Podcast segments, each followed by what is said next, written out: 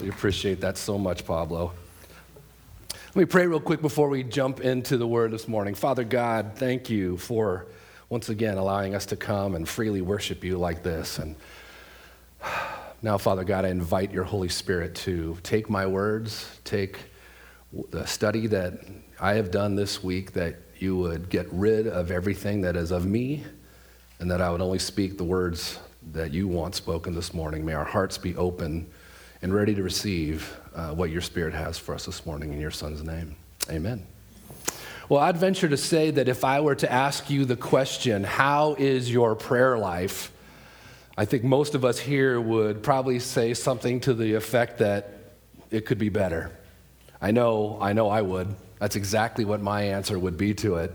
Yet, we all know that prayer is vital and crucial it's a crucial part of the Christian life. We know this because we read this in the Bible. We see things like where Jesus said in Matthew, He said, Ask and it will be given to you, seek and you will find, knock and it will be open to you. For everyone who asks receives, and the one who seeks finds. And to the one who knocks it will be opened. Or which one of you, if his son asks him for bread, will give him a stone? Or if he asks for a fish, will give him a serpent? If you then, who are evil, know how to give good gifts to your children, how much more will your Father who is in heaven give you good things, give good things to those who ask him? So we know, we know that prayer is important because we see it throughout the Gospels also. We see that Jesus was constantly going away, constantly getting by himself in order to pray by himself. He would get away. We also see in Scripture that the early church expanded with explosive growth because of diligent prayer. That was the main reason. It just exploded. We even see in 1 Thessalonians, we see where we, we're supposed to pray without ceasing. There's another guilt ridden verse that we often feel, isn't it? Pray without ceasing. What this means, in other words, it means that we are told to be in a constant state of communion with God. I love what Tim Keller says in his book called Prayer. He writes Prayer is awe, intimacy, and struggle, but the way to reality. There's nothing more important or harder or richer or more life altering.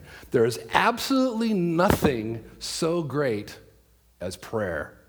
So, knowing that prayer is vital for our Christian life, why is it so difficult? Why? Why do we often neglect prayer and we, even though we know we should do it? Why do we do that? See if you can relate to what Martin Luther said concerning his struggle with prayer. He says this When I would speak and pray to God by myself, a hundred thousand hindrances at once intervene before I get at it. The devil can throw all sorts of reasons for delay in my path. He can block and hinder me from all on all sides. As a result, I go my way and never think of it again.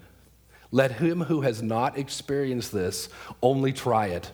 Resolve to pray earnestly, and no doubt you will see how large an assortment of your own thoughts will rush in on you and distract you so that you cannot begin aright. Can anybody but me relate to that? Can you so relate to that? Prayer's hard. That's why, that's why sometimes having practical resources is helpful. I know for me, over the years, something practical that I have used is the whole ACTS. You know, you've heard of CATS, ACTS, you know, adoration, confession, thanksgiving, supplication. That's something that I've used because of my ADD prayer life. I need to have some kind of guide to help me focus. And although these templates like this are helpful, so often, the danger can be that we gravitate to simply saying the words or completing, getting that template complete, and we actually, without achieving what prayer is actually for communicating and communion with God. This is where Jesus' instruction on how to pray, found in the book of Matthew, chapter 6, comes in. It's very helpful here. He gives us not so much a template on how to pray but a model for helping us to fully and appropriately engage our hearts and our minds in prayer. What he does essentially here is show us how to pray in a way that helps us to better understand who God is and our need for him. Now, this morning we're going to take a close look at what is commonly called the Lord's Prayer. And I have to give a little caveat, a little apology here. Is when we went to staff meeting this, this week, to t- I said, okay, because we always go over what the passage is going to be, do a little devotion on it. Both uh, um, Nelson looked up at me and Devin looked up and went, uh, I just preached on that six months ago. And he did. He just preached on the Lord's Prayer when we had our series on prayer. So, but I had, since I'd already done a significant amount of study, I wasn't changing. So it's a fantastic, he did a great job with it, and we're, we're going to do it, we're going to go again. We can't get it, really, I feel like this is something we really can't get enough of, um, and I'd planned on it already, so. Um, so that's what we're going to do. So let's take a look at the Lord's Prayer. Let's, we're going to dive in and take a close look at this model that Jesus gave us for prayer. So he starts off in verse 9. He starts off by saying, Then pray like this. What Jesus is telling his disciples here is they are not to pray like those that don't have a real relationship with God. And they're just trying somehow to get his attention by just mindlessly repeating some words and phrases over and over and over again. That's a temptation I know for all of us. But many religions, that's the core of their prayers. Is just saying things like he goes, No, don't do that. He's saying, This that's not prayer. He's saying, This is prayer. What that means is he's saying is the characteristics that are found in this prayer should mark our prayers. And it's not something that's simply just to be memorized and just to say it without thinking about it, although it really is a good guide for personal prayer. So now Jesus moves into the actual prayer. He says, This is how you to pray, okay? Continue on, he says, Our Father in heaven. By the way, how many of you, just by a show of hands, how many people grew up saying this prayer on a regular? Wow, that's a lot of people.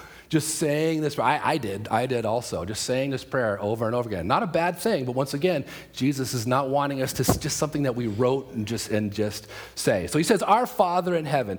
Now, first thing you need to notice here is notice that he says, Our Father. Throughout this prayer, we're going to see that the pronouns aren't me, my, and I, but they're our, we, and they're us. And this is something Nelson did a great job with six months ago, talking about this how prayer is this is supposed to be a prayer of a community, not just for individuals. It's a prayer that is meant to bring a community in line with God's purpose in this world. These are things that we are praying for for all people, as well as ourselves, but we're praying for all people. Now, notice right away what, what he does here. He gives us the proper mindset that we are to have when we come to God in prayer. The phrase, Our Father, is an implication of the privileged access that we have. Something that we forget, those of us that have been a Christian for a long time, we forget about the incredible privileged access that we have to God. We come to God, He's as dearly loved, accepted children. That we know that He loves us no matter what. Now, this phrase, as in, in heaven, isn't meant to sound like we're praying to God who's way off. There are sects and religions that do believe that, yes, God created things or what He did, whatever. He came on the scene, and then He now He's just kind of backed off to let the world go. That's not what he's saying here. No, he's, he's saying it's meant to show that God's ultimate power and his reign over everything. So, on one hand, we're to acknowledge that God is all powerful and he's, he can be completely trusted, yet on the other hand, other hand, he is completely approachable. I have a picture I want to show you here. Um, many of you have seen this picture probably before. Bam. Um, this is a picture of the, one of the most, this guy, this guy is the most powerful man in the free world at the time, JFK.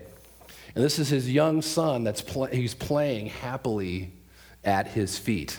This is a great example of this. The most powerful man in the free world at his desk working, and his son just, just playing, and dad was fine with that. That's a great picture of this. We have all respect and awe of God, yet we know that we're dearly loved and accepted by Him no matter what. That's what Jesus is saying at the beginning of this prayer. So, what we're going to do now is we're going to move into three clauses in verses 9 and 10 about God and the worship of Him. About God and the worship of Him. These clauses are expressed, you got to understand, these clauses are expressed in the, in the original language as what they call imperatives. What that means is that they are essential, or they are vital. They're not just statements. They are essential, and these are vital, vital things. In this case, they, they are pleas for God to act and to make something so. God, do something so that something happens here. So let's look at the first clause. First clause is, Hallowed be your name. Now, this word hallowed means holy or set apart. Really, it's the opposite of something that is common. Now, God is obviously, He's already holy. It's not that we're asking Him to be holy, because being holy is really His prime characteristic. So, this is not a request to ask Him to be that. But really, what this is, is this is a request that peop- to asking that people would recognize and they would acknowledge that God is holy. We want people to do that. I want to remind myself this, but I want people to acknowledge this and give him the reverence that he is due. It means wanting others to adore and to glorify God because of how amazing he is. That they too would acknowledge his goodness, wisdom, and his power. That's what that line is. It's like what we see in Psalms. In Psalm 34, 1 through 3 says this I will bless the Lord at all times. His praise shall continually be in my mouth. My soul makes it boast in the Lord. Let the humble hear and be glad. Oh, magnify the Lord with me, and let us exalt his name by myself. Together. Let's exalt his name together. That's the plea here. And so, how do we do that? How do we magnify the Lord? How do we exalt his name together? Well, we do it when we recognize and acknowledge God's glory reflected in a sunset. That's one thing I've absolutely loved about moving to Pacifica and where I live right now. My wife is so tired, I do not want to see another sunset with you. Yes, you did. I never thought I'd hear the day. My wife didn't want to see another sunset with me. You said it yesterday.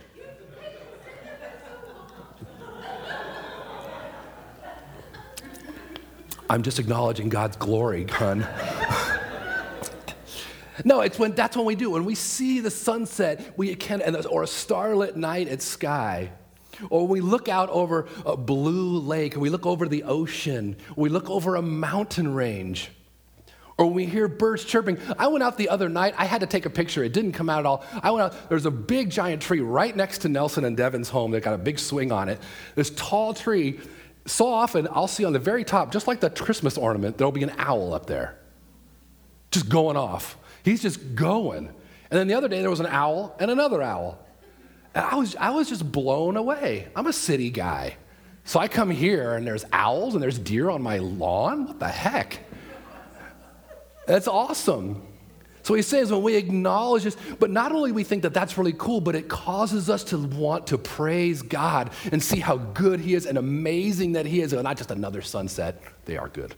Not just, we, we look at those things and they cause us to want to go, man, God is good. We look over that mountain range and we go, whoa, whoa. However, he did that. Remember, we talked about however he did the creation, however he did that, that's not the point. The point is, he was in charge and it causes us to want to, move, to, praise him. We magnify and exalt God when we're marveled at the intricacies of our human body. And when we stop to consider what he has done for us by sending his son to die for us. We marvel at these things. And we have a deep desire for other people too. We want other people to do that. We want the whole town of Pacifica to be out there on the looking at the sunset going, dang, God is good. That's our desire. That's what he's saying about this prayer. First, it starts with me, but then I want that for other people as well. Remember, this phrase is written in the imperative form, which means there's a sense of urgency that we can't wait for God's name to be adored, to be honored, and glorified by everyone. That's what this prayer helps to remind us of. And here's the cool thing the more that you ask for God's name to be hallowed or adored or magnified, really what's going to happen is the more you're going to find yourself adoring and magnifying God throughout the day. You can't help but personally be impacted by this type of request. It's impossible. That's why Jesus is telling us to do it. Second clause is found in the next in the first part of verse 10. He says, "Your kingdom come." Now God's kingdom, God's kingdom is simply his reign and his rule in the hearts of men and women. That's what his kingdom is. Once again, this is not a request for something to be made true that already isn't true but rather it, that God's kingship would be fully implemented here on earth as people submit their lives to Him. You see, the kingdom of God is both the now and the not yet. I don't know if you've ever heard that phrase before. There's a phrase that the already and the not yet. The kingdom of God is already here because of the work of Jesus, what he did on the cross. But the consummation of God's reign lies in the future. When Jesus returns, when the, when the, when the final resurrection happens, and this, as the saying goes, when our faith becomes sight. That's when it'll be the consummation of it. Until then, though, we pray God will reign and rule in our hearts and in the hearts of all men and women. Here's why this prayer is so important. Even for followers of Jesus, this is such an important pr- prayer because it's really easy to assume that God is reigning and ruling in our hearts. I'm a Christian. I go to church all the time. I even went to the men's Bible study. So, God is reigning and ruling in my heart. But we need to remember that our flesh is always always clamoring to put something else on the throne of our lives other than God. And it's not going to be obvious. It's not going to be obvious. That's why this prayer is so important. Third imperative clause is in the second half of verse 10 Your will be done on earth as it is in heaven. Now, this plea builds on the previous one in that God would not only reign and rule in people's hearts, but that there would be complete obedience to that reign in that rule, which is His will. That's what God's will is. Matthew chapter 7, verse 21 says this Not everyone who says to me, Lord, Lord, will enter the kingdom of heaven but the one who does the will of my Father who is in heaven. Later in Matthew chapter 16, we see that Jesus was completely focused on doing his Father's will. That was, that was his, it's like he had blinders on. It says again, for the second time, he went away and prayed, My Father, if this, if, if this cannot pass unless I drink it, your will be done. Basically saying, if I've got to go be tortured and murdered for these, for the sins of the world, it's not what I'm looking forward to. But if it's your will, I'm in. Wow. Of this verse, commentator R.T. France says this. He says, To pray such a prayer is, of course, to be committing oneself to honor God's name, accept his kingship, and do his will. Know, people often want to say, want to know, what's God's will for me? You ever said that to yourself? What is God's will for my life? Especially when you're younger, I think, especially. People what is God's will? And when you hit that midlife time, what is God's will for my life? Simply put, you know what God's will is for your life is complete 100% obedience to his reign and his rule in your life. That's his will for you. How that plays out, he'll let you know, he'll show you. But it's 100%, 100% obedience a word we don't like in our society a lot. Obedience to God's reign and rule in your life. Now, this think about this. This impacts how you use your money, how you spend your money, how you spend your time, and however you practice, however you live, all the different areas of your life, the reign and the rule of God in your life, and being obedient that will have a severe impact on all these areas. Now, this phrase, on earth as it is in heaven, can be applied to really all three of these clauses, in that God, as God is recognized as holy in heaven, and as his kingship is established and recognized in heaven, and as his will is done in heaven, that these things would be reflected on earth as well. Now, the remainder of this prayer, verses 11 13, now focus really on three petitions for our own needs. Okay, these are three petitions for our own needs. The first petition for our need concerns material provision. Verse 11, we all have heard this. Give us this day our daily bread. Now, for the original Jewish hearers, their minds would have gone where? Daily bread. They would have instantly been thinking about the manna back in the, in the wilderness that God gave them, and He gave it to them just enough for each day, right?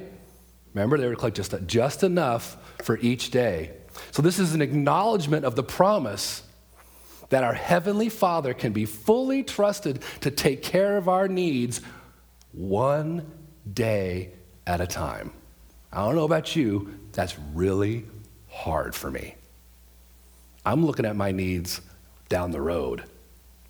He's saying, Give us this day our daily bread. Do I trust God is going to take care of me today? Will He take care of my needs today?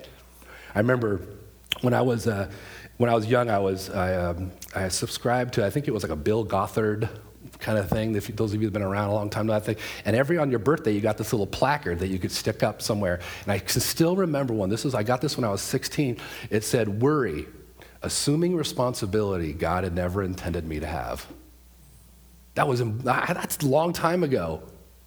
And I never have forgotten worry, assuming responsibility God never intended me to have. That's what this is talking about right here. God's going to take care of my daily needs. He will. I don't, I don't have to worry about how it's, gonna, how it's going to play out. Now, now, this is a, this, down in verses 25 to 33, Jesus talks about not worrying. If you've, you've heard the story before where he says, Don't be anxious about your food or your clothing, and that just as God cares for the birds of the air and the lilies of the field, he knows our needs and our basic necessities, and he will take care of them. Now, the reality is, us living here, I can't remember ever being anxious or worried about what I was going to wear. When I was younger, I'd worried about how it looked. Well, probably still do.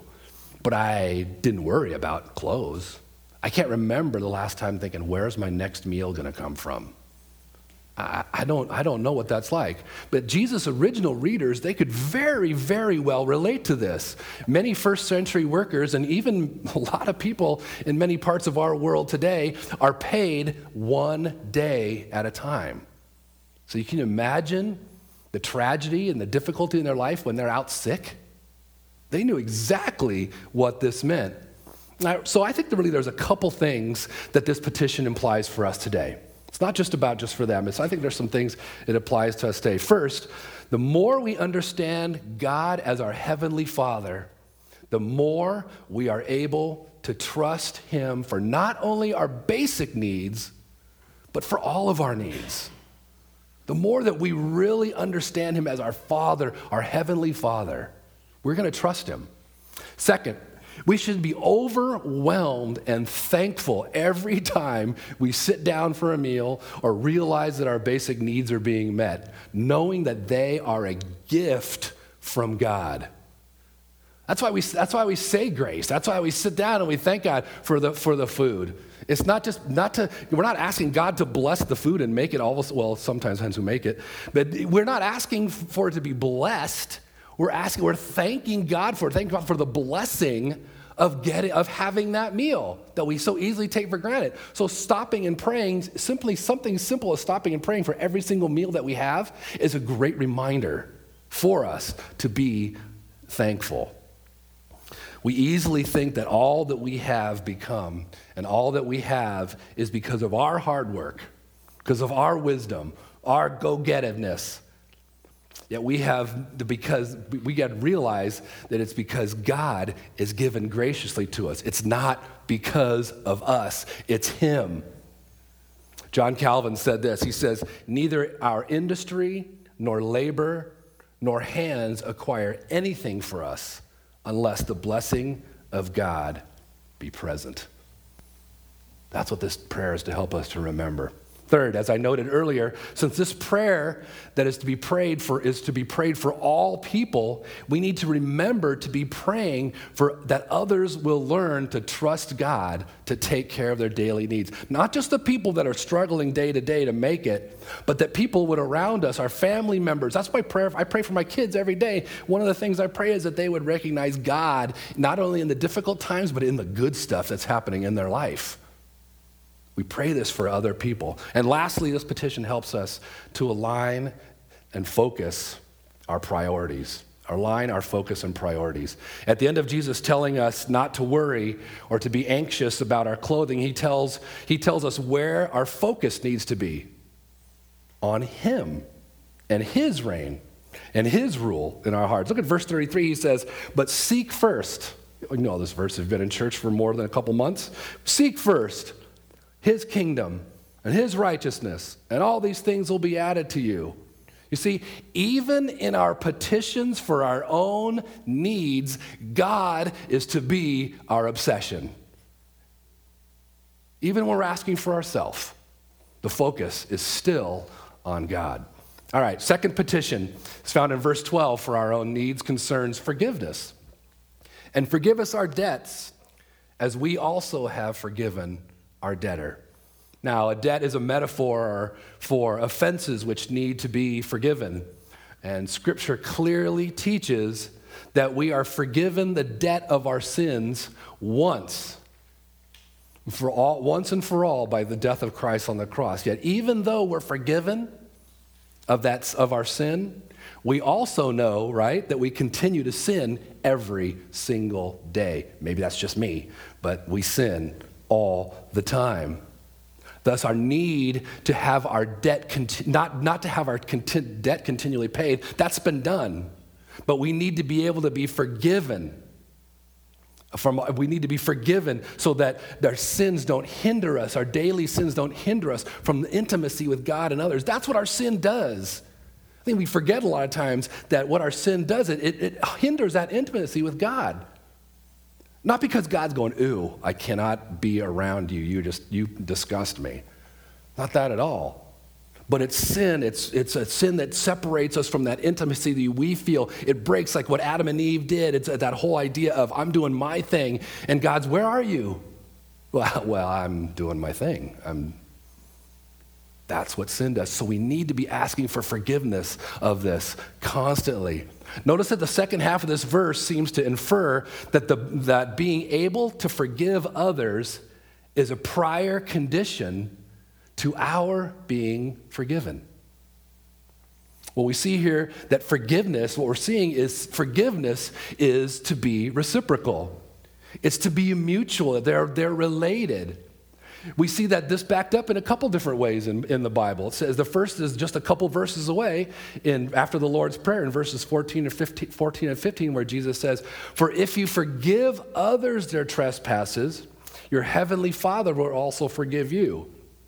But, this is a verse a lot of people have a hard time with. If you do not forgive others their trespasses, neither will your Father forgive your trespasses. You see the reciprocal relationship between forgiving others and being forgiven here? We see that this is, this is, in some chapters later, we even see, and Nelson talked about this in his sermon also, but in Matthew 18, there's a story where Jesus tells a parable about an unforgiving servant. You know, Peter asked him, How many times am I supposed to forgive somebody, Jesus? Tell me. He wanted a number. Just tell me and I'll do it, or I'll work hard at it and I'll forgive.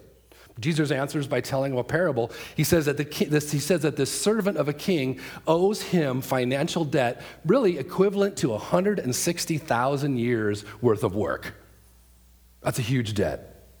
The servant begs, we know the story, the servant begs for relief from this debt, and the king, in mercy, he forgives the debt. And you would think that the servant would walk off, yes, thankful, I'm overjoyed and grateful. But instead, what does he do?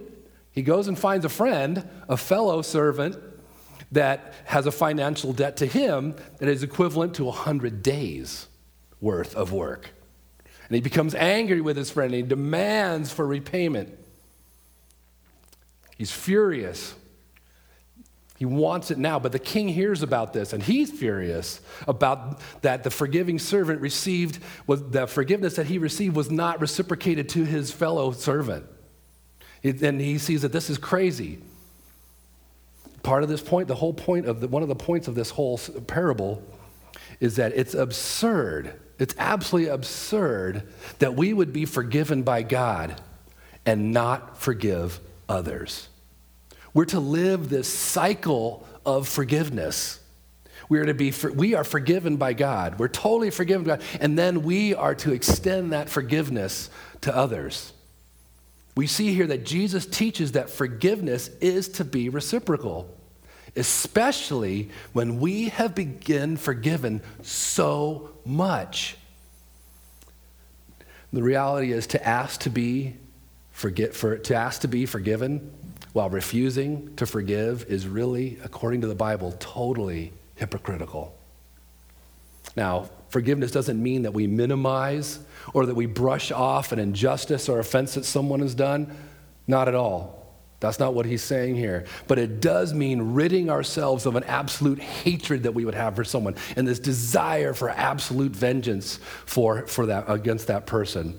And this is something that someone who has been forgiven much can understand. When we see the extent of what we've been forgiven, forgiving others becomes possible. The lesson here is that only when we're willing to forgive the sins that have been committed against us do we really experience the full joy and experience of the forgiveness of our own sins. See how that makes sense? We, I, can, I get it. I'm forgiving. I, oh, I just get a piece of what that means. The joy that we get. The good news is that God is the initiator of the forgiveness. And therefore, He is the one that gives us the ability to forgive when forgiveness seems absolutely impossible. Do you have someone in your life you think, I could never forgive them for that? And it was something that was horrible. Jesus gives us the ability, not just it's easy, to be able to do that because He is the initiator. God's the initiator. He shows what it means to forgive the ultimate thing, and that's turning your back on somebody and saying, You gave me life, heck with you. I'm done doing my own thing. And He said, I'm going to forgive that. That makes a big difference in our lives, the joy that we get from that, but knowing that that's where it comes from. So if you're trying to muster up forgiveness for someone who has wronged you and hurt you, you need to stop trying to muster that up by yourself. It's not going to happen. We talk about that. I talk about that a lot from up here about pulling your bootstraps up and trying to do life on your own, which we're really, I know I'm trying, I, I'm good at trying that a lot. But it's only God who's going to be able to give you the strength to do that. So if you're struggling with somebody, forgiving somebody, I encourage you to find another brother or sister, someone that can help you, to be praying with you. You can pray after the service for help in forgiveness because that's where it comes from.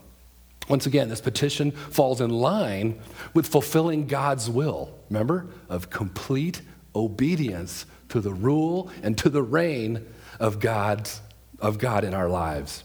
All right, third and final petition for our own needs concerns protection from future sin. Verse 13 says, And lead us not into temptation, but deliver us from evil. Now, this verse goes along well with what we really looked at last week. Remember, last week, if you're here, we looked at the topic of the ministry of the Holy Spirit. Remember, we talked about that tug of war, the tug of war that's going on between the Spirit and our flesh.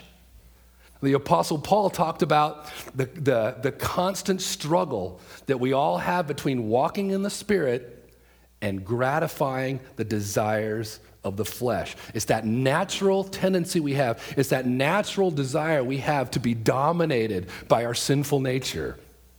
So the bottom line is that we need, we need God's help and protection in the face of the devil's intense desire to lead us astray. He, after all, he is called the what? The tempter.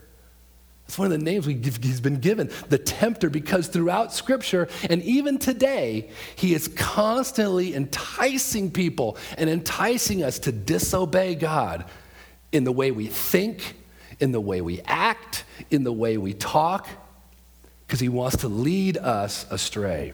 This verse is telling us that we are to ask God that he that we would be wise that he would give us the wisdom to be wise in how we conduct our lives so that we will not allow ourselves to come to a place where the enemy of our souls and because of our circumstances uses our circumstances to lead us astray. That's the whole that's what he's saying here. Some examples would be allowing our values to be compromised by putting too much importance on making an idol out of certain things, making an idol out of our career or a relationship, a possession or a hobby.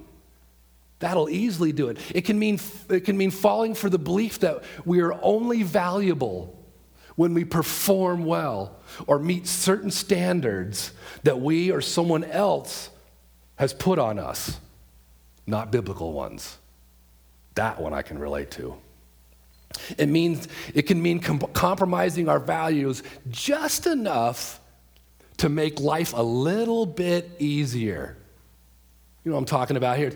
You know what? If I just fudge a little bit on my taxes, or if I just tell a little lie to my spouse or to my kids or to my boss, just so I don't rock the boat, just make things a little bit easier. See, it's these small compromises. Remember, the Bible says, don't give the devil a what?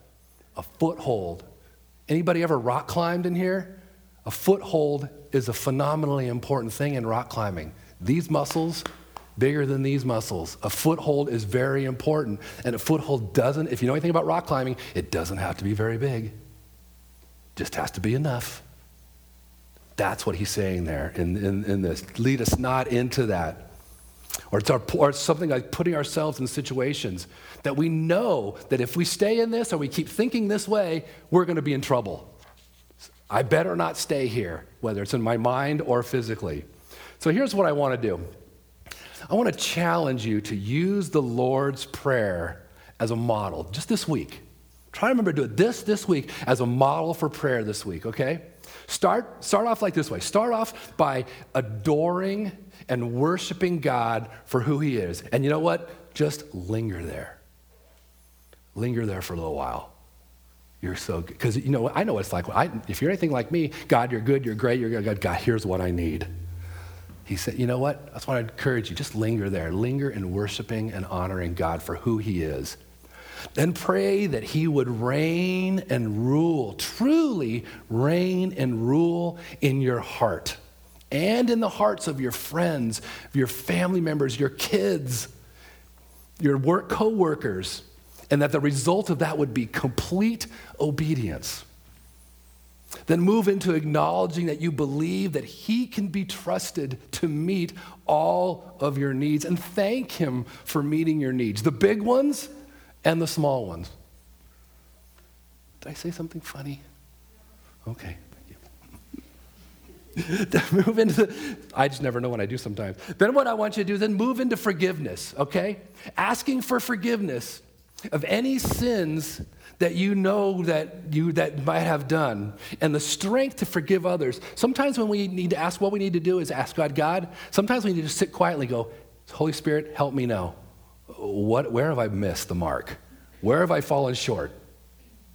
And keep asking that. Where have I fallen? What are some things that I should have done that I haven't done?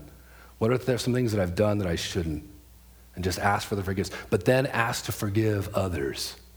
Ask how you can do it. And lastly, pray that He would help you to be wise in how you conduct your life. And what you allow your mind to dwell on. The TV shows, the movies. I'm not, I'm not telling anybody what not to and what not to watch or listen to or anything like that, but be careful that the enemy can get that foothold, that you would not find yourself in a place where the enemy is actually slowly leading you astray. Prayer truly is vital and it's crucial part of the Christian life. Let's take advantage of this very helpful model that Jesus has given us. Okay? Let's pray. Father God, thank you for your word. We thank you for so much that we have. We thank you for who you are, God. I pray that um, this prayer would be new and fresh for us as we, as we uh, pray it not just to say the words, but to allow you to change our hearts and our minds, Father. Jesus, thank you for giving us this prayer. And I pray this for this week for all of us, God, that we would, as we enter into your presence, not feeling guilty that we haven't done it, not feeling we're not doing it long enough, but the time we do spend with you would be time that is truly life changing. Maybe not feeling it at the time, but knowing that we are communing and communicating with our God who loves us and desires to give us good things. We pray it all in your Son's name.